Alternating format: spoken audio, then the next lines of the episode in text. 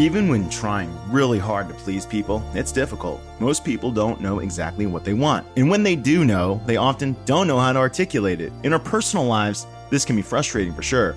And in a professional world, it can be crippling for a company if it doesn't have a pulse on its customers' wants. But even more importantly, their needs. Michael Peachey, the VP of User Experience at RingCentral, suggests the best practice for understanding customers is for a company to enhance its observational capabilities. What we want to do is go in there and actually observe what they're doing. Watch them set up a meeting. Watch people struggle with connecting a calendar to a meeting. How do you make sure everybody's in the meeting? And then from there, you can figure out what they're really doing. Surveys are helpful in getting customer feedback, as are one on one conversations. But the most helpful thing to do is to observe people in action. Rather than gathering as much customer feedback as possible, companies should be more like Sherlock Holmes. Holmes observed people, zeroed in on the essential data he gleaned from them, and then he used that information to solve a case. On this episode of IT Visionaries, Michael explains how his company strives to understand customers' experiences to design apps geared to help people connect from a distance. He also discusses designing for functionality and beauty and which of them is in the highest order. Enjoy this episode.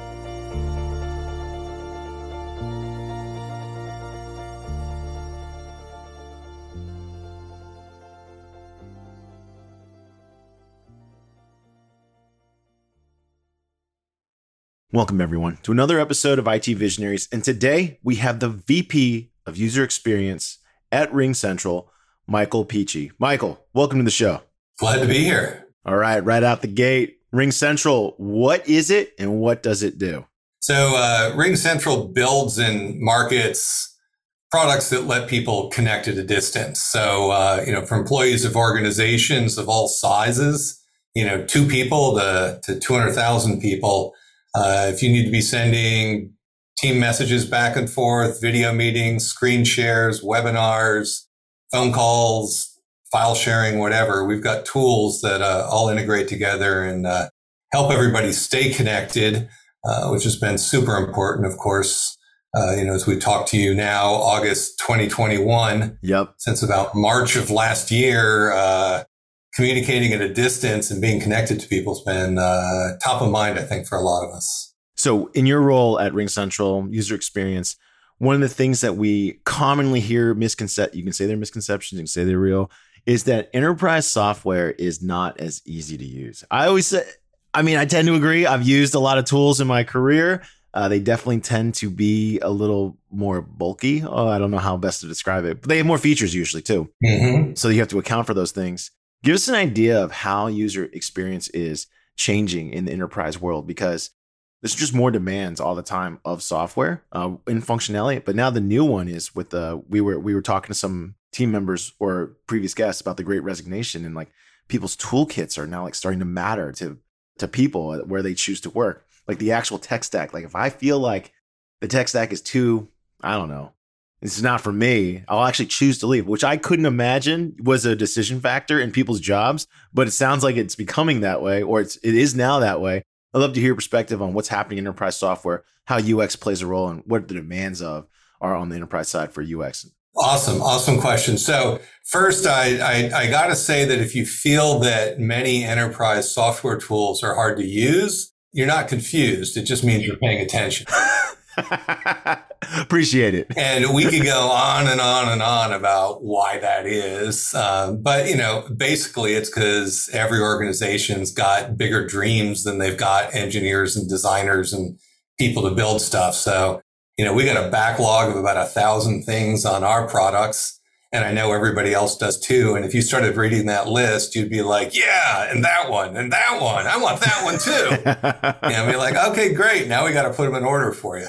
Um, so uh, yeah, that's uh, that's a big thing that we worry about is is a design team, is a user experience team, right? How do we give you enterprise grade software with security and reliability and scalability and stability and everything else, but give you that consumer class experience that you're used to where you know it's uh you don't have to go to a training seminar to figure out how to listen to a song on your iphone or send your mom a picture of your new cat, right? Like it just works. So that's the, the balance that we're always making. Enterprise grade where you need it, but consumer class where you want it.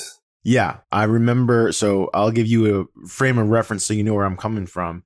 Uh, my first gig out of college that involved software, I was working at an e-learning company making WBTs and stuff for enterprise software. So like Oracle Financials, Oracle CCMB, PeopleSoft. Mm-hmm. And I remember we used this tool to teach people how to do simple things like if you were in HR and PeopleSoft, you were going to create a job requisition.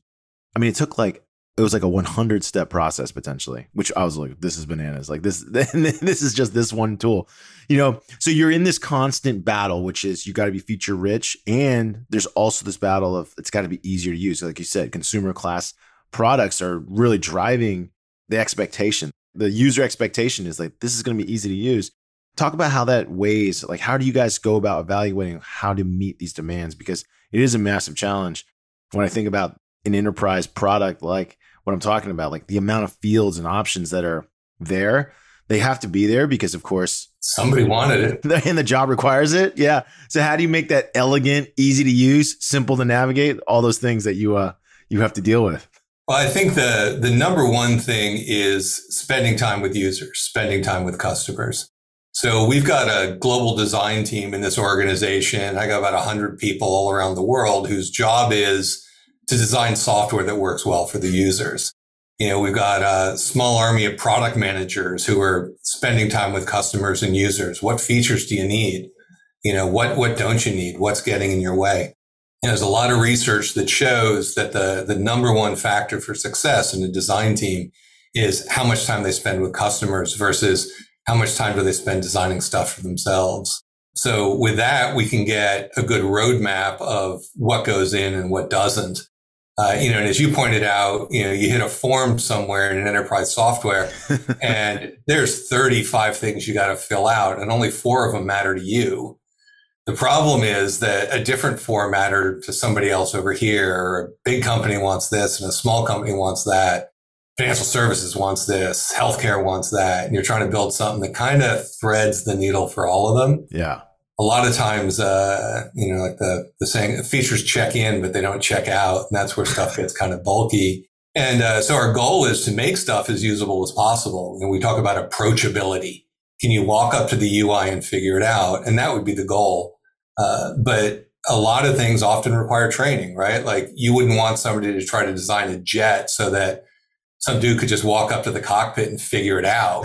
like you kind of want your pilot to go through a lot of training and really figure, uh, you know, learn what they're doing. So, uh, you know, tools have got a balance between those two. So, in your experience, you know, you made a good point where if you're sitting down with people, you'll, it sounds like you'll observe. I think it's the best way to describe it. You'll observe behaviors and patterns potentially that you otherwise wouldn't ever know about. What have you uncovered? What are some interesting nuggets you've uncovered in doing these user user meetings where you're actually sitting down and watching them use your products? Because I think it's been said by many different people in many different ways, but like we as humans are just really terrible at, at evaluating ourselves. Like we can't describe what we want. We can't describe what we do. Uh, we're awful at describing what we saw. I've seen like uh, on TV shows where like they they have people witness a crime and then listen to the descriptions. Like people can't even explain what they just saw, and you know, so that was thirty seconds ago. Yeah, yeah, yeah. And they, and, they, were told to pay attention, and they still couldn't do it. Yeah, and so I was reading. We had some of the we've had some guests on IT Visionaries talk about how the problem with user surveys, while they are meaningful, they made a comment about like, hey, a lot of people don't really know what they're saying, even in their user surveys. So it's tough to figure out what's noise and what's signal. Mm-hmm. You know, I'd love to hear some of the things you've observed that you've uncovered doing physical one-to-one meetings watching people use products? So one of the key things that you're getting at there is the problem with asking people what they want. Yeah. Because people they either don't know what they want or they think they know what they want. And you know a lot of times it doesn't really match reality. When we do those kinds of surveys you're talking about we ask for specific observable behaviors. So you know, if you go and you ask a bunch of te- people, you know, on a scale of one to five, how often do you floss your teeth? You're going to get a lot of fours and fives on that, on that list. if you go ask that same group of people or even better, observe them and you say, when was the last time you flossed your teeth? or you get them to keep a log and you go and you look at the log, you'll discover that, yeah, you got some fours and fives, but maybe you got more ones, twos, and threes than, uh, than you'd want. So when we ask people about our products, you know, if we go in there and say, you know, hey, would you like this feature or this feature or this feature in your next uh, video call? A lot of people are going to say, sure, yeah. you know, you could even ask them like put them in order, and they'd say, okay, you know, I want them BCA, and like terrific. You're like, okay, everybody wants B, so you go in there and, and you build that, and then nobody uses it, and you go back, and you're like, but you know, hey, you said you wanted this feature in the product, but I notice you're not actually using it, and like. And people don't know why. So what we want to do is go in there and actually observe what they're doing you know, watch them set up a meeting, watch people struggle with connecting a calendar to a meeting. How do you make sure everybody's in the meeting? And then from there, you can figure out what they're really doing. There's a new rise of products that are like product driven products to help product managers, UX, UI. They they claim to do different things like pixel tracking, data logging, every single thing a person's doing, like where their cursors move to. I've even seen some companies claim they can sense where like my eyes are, like where, where how do I observe things? Mm-hmm. I'm curious, have you gotten a chance to use those products? Do you find them useful in helping you identify opportunities and uh, solutions for your product? Have those products replaced the observations, or do you still need that physical one to one observation to see what someone's doing? So there's a there's a there's a lot of really good tools out there. I wouldn't say they replace observations, but they can enhance or provide those observations. So, you know, you mentioned eye tracking. Yeah. If you're designing a website, particularly if you're designing like an e-commerce site or a site where you want people to, to perform an action, watching where people's eyes scan the page can be really helpful in understanding whether or not they're reading your content. Uh, you know, one of the biggest learnings from that, every time I've used those tools when we're doing um, web design, is how little people actually read on the page. you look at the page and you see the little hot spots where their eyes are looking. They're reading your headlines. They're reading the first couple words in each paragraph. And then they're kind of skipping down to the pictures. You'll see in eye tracking software, if you've got a face on the page, immediately everybody goes and looks at the eyes in the picture and then they scan the rest of the face before they do anything else. Like human beings are, you know, evolved from our old caveman selves like if you see another person, the first thing you got to do is figure out like, do I have to fight this person or my friend? Like what's going on? Like you immediately instinctually want to see the face. Then you check out the other stuff. And that can be really helpful because that tells you don't spend a lot of time worrying about your long copy. Maybe cut it shorter. One tool that, that I love, um, and there are organizations out there like Fullstory, for example, that uh, will track what a, what a mouse is doing over the course of a session. Mm. You know, so you can't really sneak through the web and see somebody's eyes, but you can look at where their mouse is going and what they're clicking on and what they're doing. Those can be really useful if you've got, say, a form that's hard to fill out or a password reminder process that's difficult for people to do because you can record a couple of those and you don't even need a lot. Then you sit down with the engineers and the designers and the product managers and everybody else and say, Hey, I got something to show you.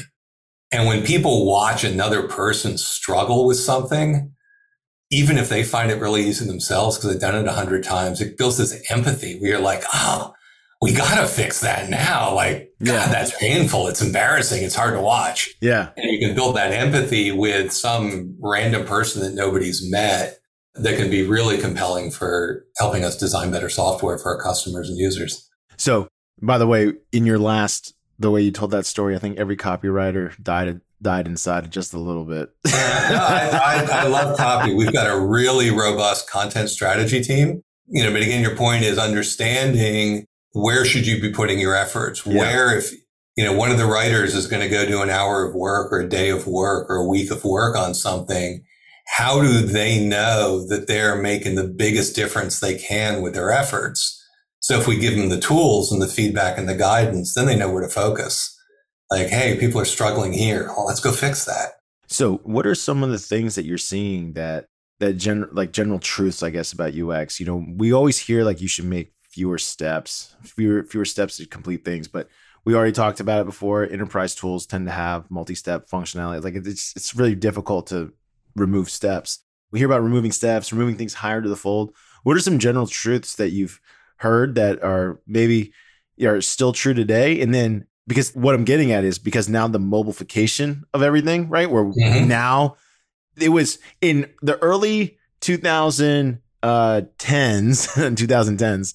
Weird to say that, but in the early 2010s, there was like you know predictions that mobile would take over desktop. Well, that's already happened. Like e-commerce traffic is like 80% now mobile, right? And so there's also this there's grow, you know, I think for most part people still work from their their desktop computers, but I do know there's certain fields of people that are, you know, they're doing more on their phones all the time and like there's demands of mobilized software more all the time. I'd love to hear like some of these are some of these truths fading away like is something replacing what used to be like a solution in UX UI design? I'd love to hear like your general perspectives on how we as people are evolving or products are evolving so that what used to be like I'll, I'll give you an example like someone told me like an accordion tree was a good way to organize information but now I'm seeing like like at our company for our files we don't even organize folders anymore because search has become so prevalent. Search is great. Yeah. like we number them. Like there we just number the files and like you don't need to you don't need to know where it, it is. Just search the file number. It comes right up. As long as you got a good search. So yeah, um, yeah you, you got a lot to dig into there. So let's start with that thing about like number of clicks and finishing stuff, right? I yeah. want to get through stuff as as quickly as possible with as few clicks. And that's one of those things that seems 100% true on the surface and is true a lot of the time, but not all the time. So I'll give an example of booking a plane reservation. When my mom goes to book a plane reservation, it's going to take her about an hour and a half all in. She's going to take a break for a snack partway through. She's going to go need to talk to my dad. She's going to text my sister. You know, she's going to think about it for a bit and go back to the computer. She is not trying to get through that as quickly as possible. She's trying to get through it as confidently as possible. When she's done, she wants to know in her heart that she did get the best fare, that there's not a shorter flight, that she couldn't have gotten a better seat. Like she wants to be super confident. So you want to design a tool for her, like a lot of these online reservation tools that I'm sure you've used, that maybe there's a bunch of clicks. You know, maybe there's some are you sure's and confirms and things like that to get through it but you want her to feel confident the whole way through. Because the moment she starts to feel nervous or dumb or she can't do it, she's going to bail. And now you've lost that customer. You've, you've lost that sale. If you're planning a business trip and you talk to the travel agent at the reservation place because you don't want to go book it on the phone, you want to get on and off that call as quickly as possible you don't want to spend a lot of time. So you don't really care how hard the tool is for the person to use. You want them well trained and you want them to move through it pretty quickly so you can get off the phone and go someplace else. So my mother could never use the airline reservation system that that reservation agent uses because it's all hotkeys and secret codes and this and that. There's no pretty pictures. You know, it's there to, to use super quickly. And that reservation agent, if they were sitting down on kayak and clicking through that and reading you stuff, you'd lose your mind and you'd hang up the phone because it would take them forever. Yeah. I know you're talking about all the keystroking. Yeah, but yeah, they also don't, right? What about certain things that used to that used to people used to implement a while ago? It seemed like there was all the rage of like hovering tooltips, but then like mobile came about and like hovering people don't hover anything. I don't know. the phone doesn't know where you're hovering your finger. yeah, exactly. I'm just thinking of like some of the different UX elements that have now, you know, they're just kind of fundamentally changed. Do you have any insight or some of the things that you're seeing that are pretty unique or pretty interesting as emerging UX trends that like it's proof it's showing that people prefer these techniques over old ways? Let, us talk about mobile for a minute because yeah. there's a there's a shift that's been happening for you know I don't know. I'm, I'm, sure the people who started thinking this way a few years ago would say it's been going on for three years. You know, there are others who haven't tripped over it yet at all who are going to say this is brand new. But tablet applications are, are evolving. So it used to be tablet applications were a lot like your mobile app. People walked around, they, they held their iPad or their, their tablet in portrait mode, you know, tall and skinny. Yep. And they poked it with their finger and they did stuff that felt very mobily. So people design tablet applications either as just giant versions of the mobile app, or if they designed a specific tablet app, it felt very mobile-ish.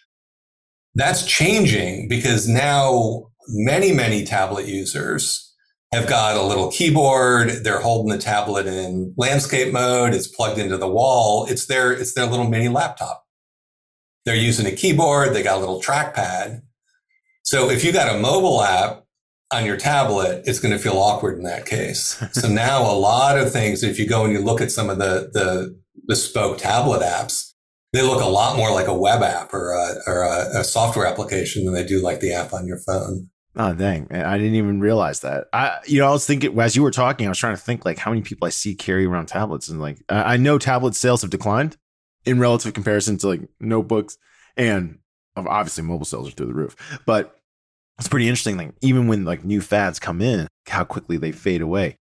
You know, I'd love to hear your perspective on this because so inside mission, we always have this debate as well. So there's UX and there's, of course, UI. And what is beautiful doesn't necessarily function. Now, I always point to mm-hmm. Amazon.com, which, of course, moves more. Amazon sells more merchandise than just about everywhere, right?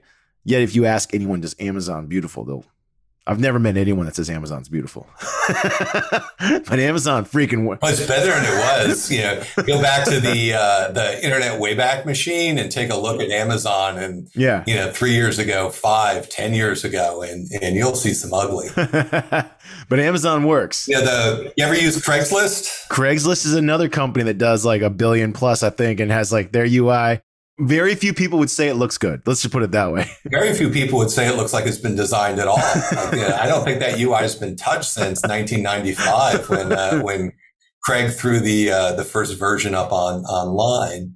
But it does the thing that it's supposed to do, and and that works. So there's a really good discussion in there to to to unpack, and I think the short version of it is. If you build a software application or a tool or website, a web app that solves an interesting problem or an important problem for people, they will use that tool no matter how difficult it is, no matter how ugly it is to get stuff done, right? So, you know, if you build a website called fill out this form and I'll ship you free beer, you don't need a really good, easy to fill out form because your value proposition is pretty strong.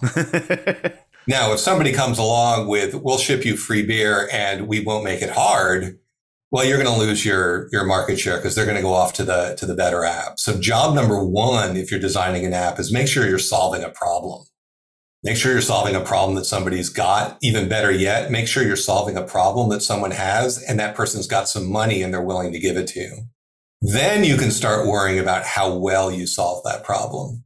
But the world is full of beautiful apps that don't do anything useful and nobody uses them. So like, you know, when we named a couple of those companies, you know, Amazon, I personally don't think it looks that good. I'm sure someone thinks it's great, but I still purchase from it because mm-hmm. you said it's got to be useful. It is very useful for me to look up whatever products I want, compare prices, get what exactly what I need, and plus I trust their customer service, so it makes it easy for me to buy from there. When we used Craigslist, that's an interesting one. I can't explain why I still use Craigslist, but every now and then I just feel like I, I do check it out. Mm-hmm. Reddit is another application that doesn't feel like the other social media platforms. Mm-hmm. It's got more of a I don't know. It, it just feels older. Like the the UI, the interface just looks older and older style, but obviously Reddit is immensely popular. It continues to grow. Yeah, and it looks like a couple of engineers designed it 10 years ago because they did. Yeah, maybe 15 years ago. I don't know exactly when they put that thing together. Uh, you know, Reddit's got the content you want, and they yeah, do a yeah. really good job of surfacing the stuff you're interested in. If you're getting the emails from them, like they know exactly what kind of cat video you want to see or, you know, wh- whatever it is that, uh, that you're looking at. Yeah. And they yeah. bring you into the site and you're not thinking, do I want to see a beautiful site? You're like, no, I want to see that video of the eagle grabbing the fish out of the fisherman's boat because it's funny or, you know, like they got the features you want. Uh, you know, where companies like that are at risk over time is if somebody comes along and does a better job of doing the same thing they do. Mm-hmm. So let's take back full circle to your space. Your space is highly competitive. You know, online collaboration, enterprise collaboration, communication tools. It's not, it's not going away. Big players enter it all the time. So how do you think about it from your perspective? Obviously, UI and UX are important, but I'm sure you get requests often. that are like, "Hey, I want to design this beautiful thing," but if you probably know, you know, I'm I'm sure if it doesn't work quite like the way the user expects it, maybe it doesn't get shipped. I'd love to you to kind of talk about your experiences in this field because you are correct. If something someone comes along that can do the same thing but delivers it in an easier, more beautiful way, they have a chance of disrupting you. You're in a highly competitive field, lots of players in it. Uh, everyone's trying to like you know get their look down, their experience down. Talk about how you guys attack this problem and this challenge, this market challenge. Yeah, so there's kind of a hierarchy in there. You know, the first question is, um, is it functional? Does it do the job you need it to do? And if it doesn't do the job you need it to do, you're not going to use the software. Correct. And that doesn't mean it's a bad tool. It just might not do the thing you need it to do. Right. So like, you know, if you need to have an online meeting, you know, Microsoft Word's not going to work for you. It might be a great word processor, but it doesn't have the, the, the features you need to have a meeting because it's not the right tool for it. So, you know, if you and me are going to start a new uh, online meeting company, first thing we got to have is the ability to broadcast audio and video. The quality's got to be there. You got to be able to connect. The meeting can't crash, right? It's got to actually work.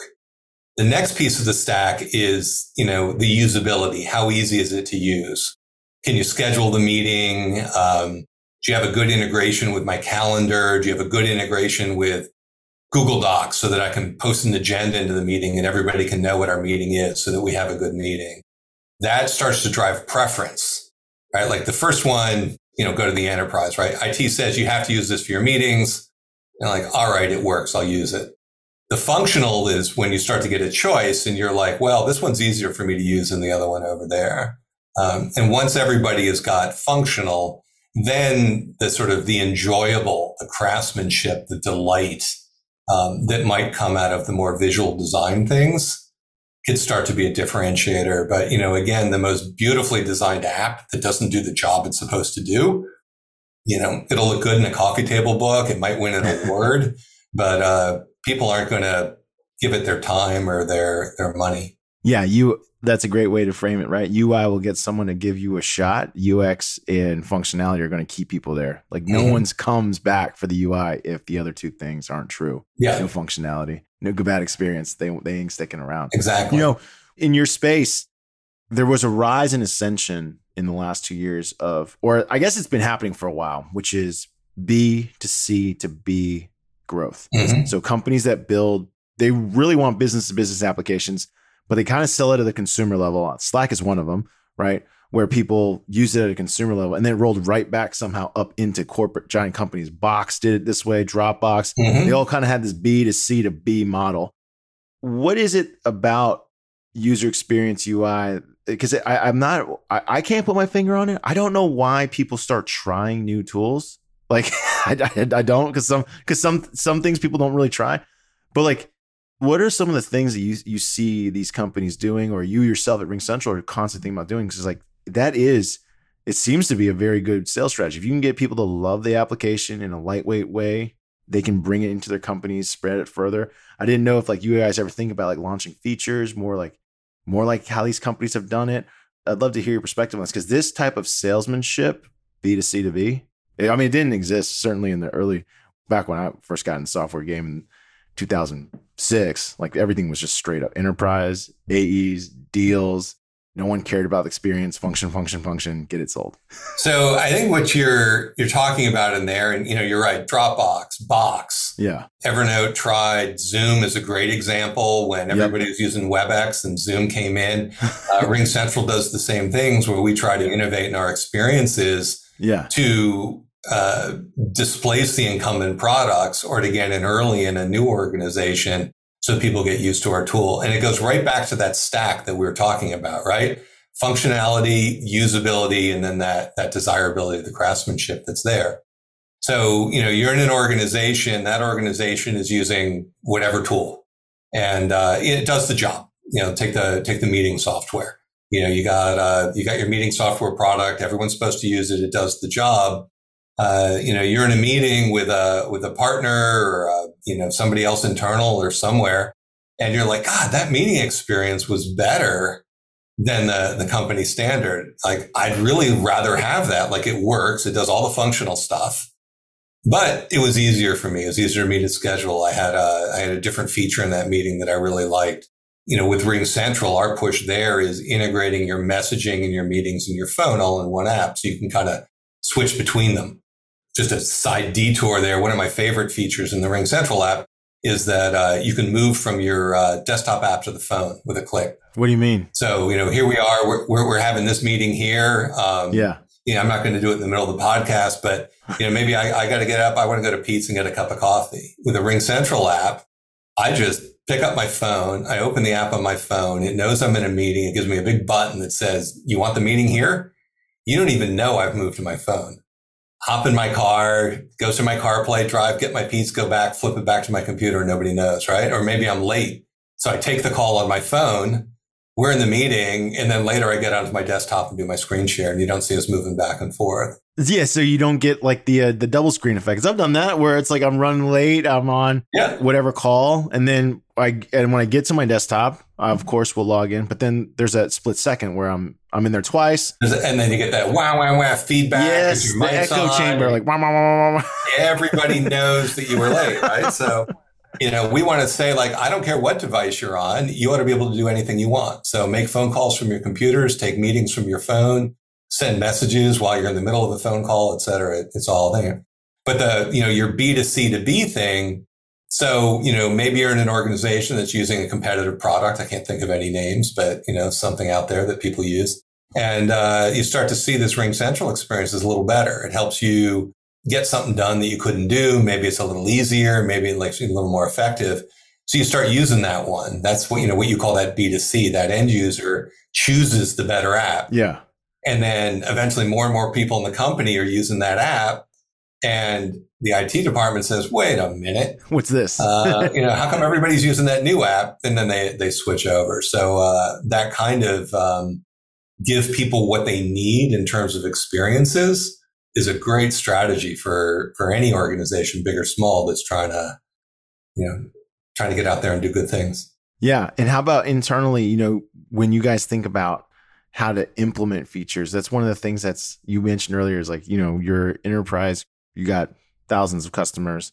That means all the time people are asking for things. Mm-hmm. So that means your real estate on your screen, we know it's limited. We know people can only process so much information give us an idea of some of your methodology you use to get these things inserted. Because if they add features, like give us an idea. Is it is it a bunch of A B testing across different environments? Is it uh, focus group testing? Like how do you ensure that the you you don't lose usability when adding features because there's plenty of features to add and uh, mm-hmm. you already know this. If you stuff them all on menu one, you you will lose uh, you will lose customers for sure. exactly. So the um, you know the answer is yeah, we use all those tools. So, you know, you know, the first question is kind of like which feature should we be working on? You know, yeah. all you know, we got a long backlog of stuff.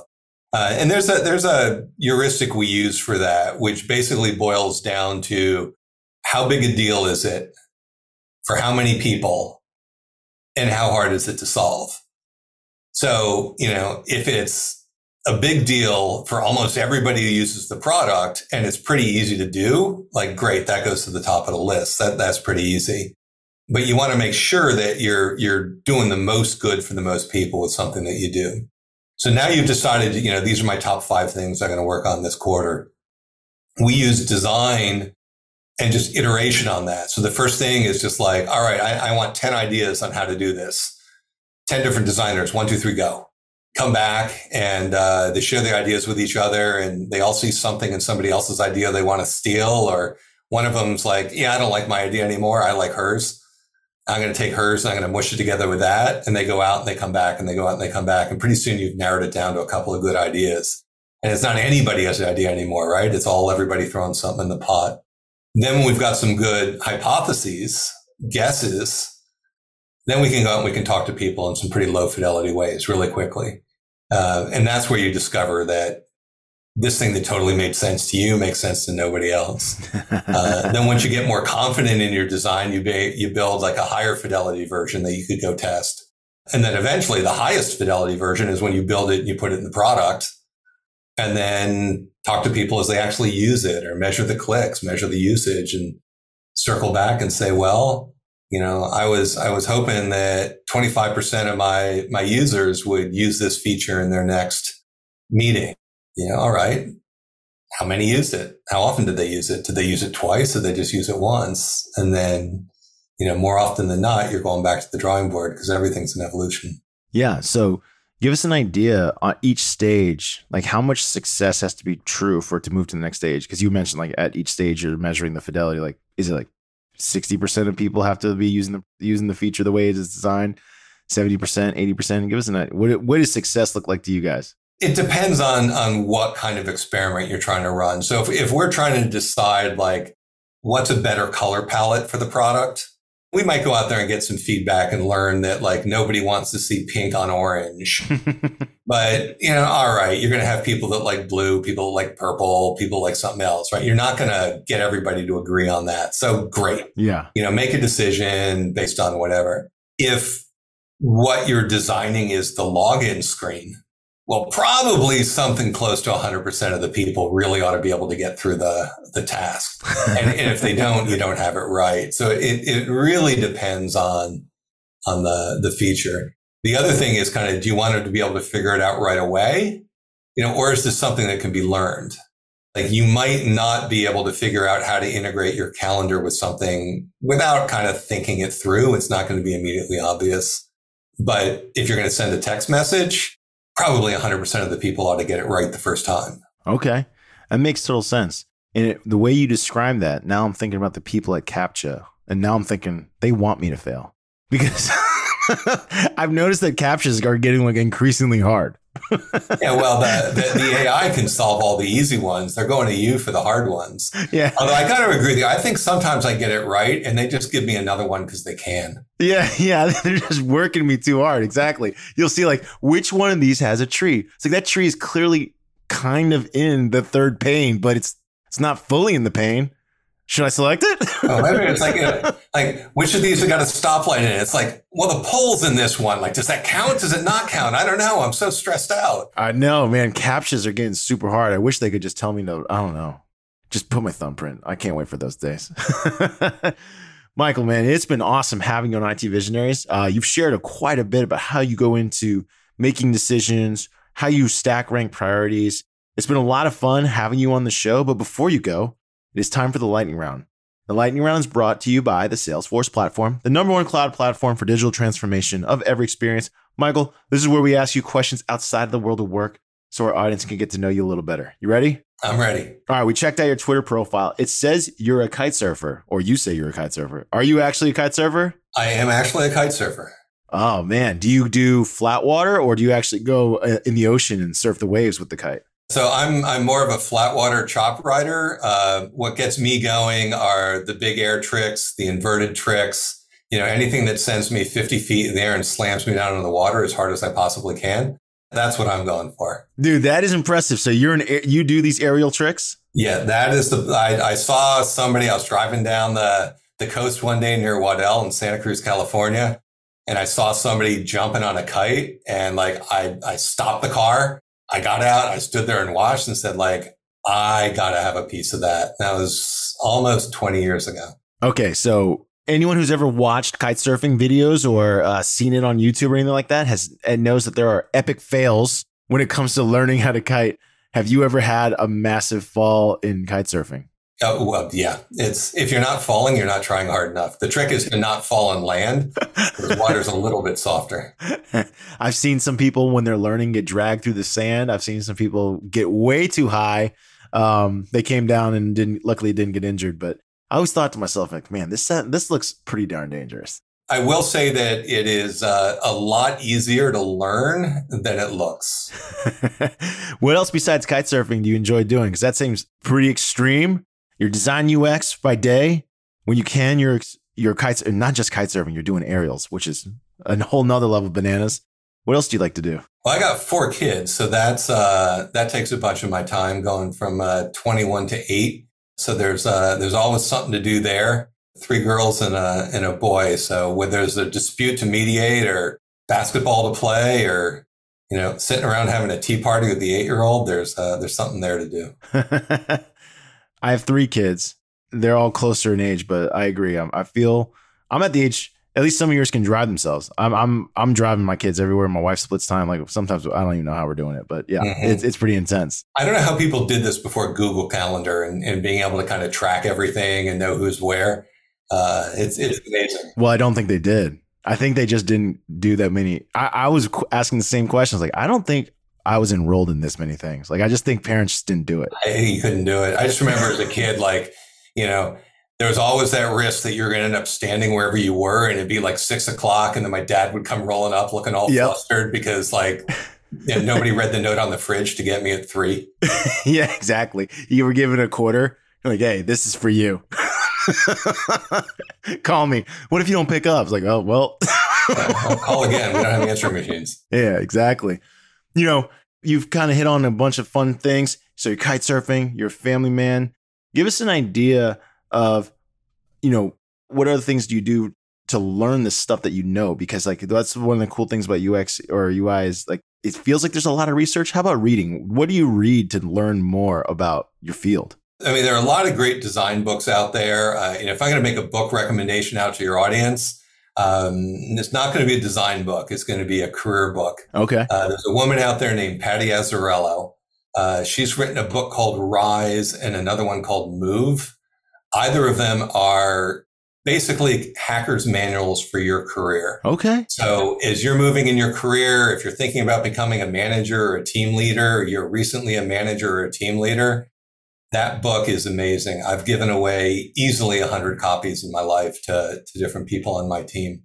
As far as how I learn, I'm incredibly blessed. Like I get to go out there and look for and hire the best and the most interesting people I know, give them hard problems and watch them solve those problems and, and learn from them. So, um, like I said, we got about 100 people on this design team around the world. Every one of them is smarter than me. Every one of them is a better designer than me. And I learned something from every single conversation. And, you know, I don't know where, where else in the world you could go get 100 teachers. Yeah, I don't know. How about for personal application, personal product usage? Is there anything that like where you've used lately? You're like, wow, the UI UX on this is just it's just butter. You know, we always hear buttery UXs. I think is the term that people love saying. But is there any application or any new software that you've seen that's just like blown you away? Um, I don't know if there are any apps that have just blown me away on the the craftsmanship level. I think there's a lot of really interesting stuff going on in online collaboration whether it's you know tools that give you a meeting space, kind of an always on meeting, uh, tools like Miro that that let you do whiteboard kind of collaboration mm. Canvas collaborations. We're using Miro all over the place, not just for for work, but um, you know even in family planning stuff. Oh wow! We're trying to put together a big uh, kind of like camping trip with all the cousins and everything else, and we got to figure out like who's going to be in what campsite. So you know, people don't intermingle too much and who's going to cook what and the other thing. And, uh, so we got, we got all the, you know, the people from the, you know, my 80 year old mother-in-law down to the, you know, the 15 year olds who are going to be helping with the cooking all in a Miro board rearranging stickers. Uh, it's great and there's no problems in usage from you you mentioned that age spread right? From grandma to the kids everyone's using the product no problem? Everybody can figure out miro. Yeah yeah you copy a post-it note you type on it you change the color and you go put it near some other post-it notes. It's uh you know it's a very easy physical metaphor you know just like doing it in real life. Nobody needs any training. Well if that's not high praise i don't know what else is michael Thanks for joining us today on IT Visionaries. Thanks for sharing some of what your team's up to, how you guys prioritize, how you guys test, how you guys ship product. It was awesome having you on the show. And if I see you out there kite surfing, I expect to see some tricks. Yeah, definitely. Come by and get a lesson. awesome. Thanks for joining us today on IT Visionaries. My pleasure. Thanks for having me.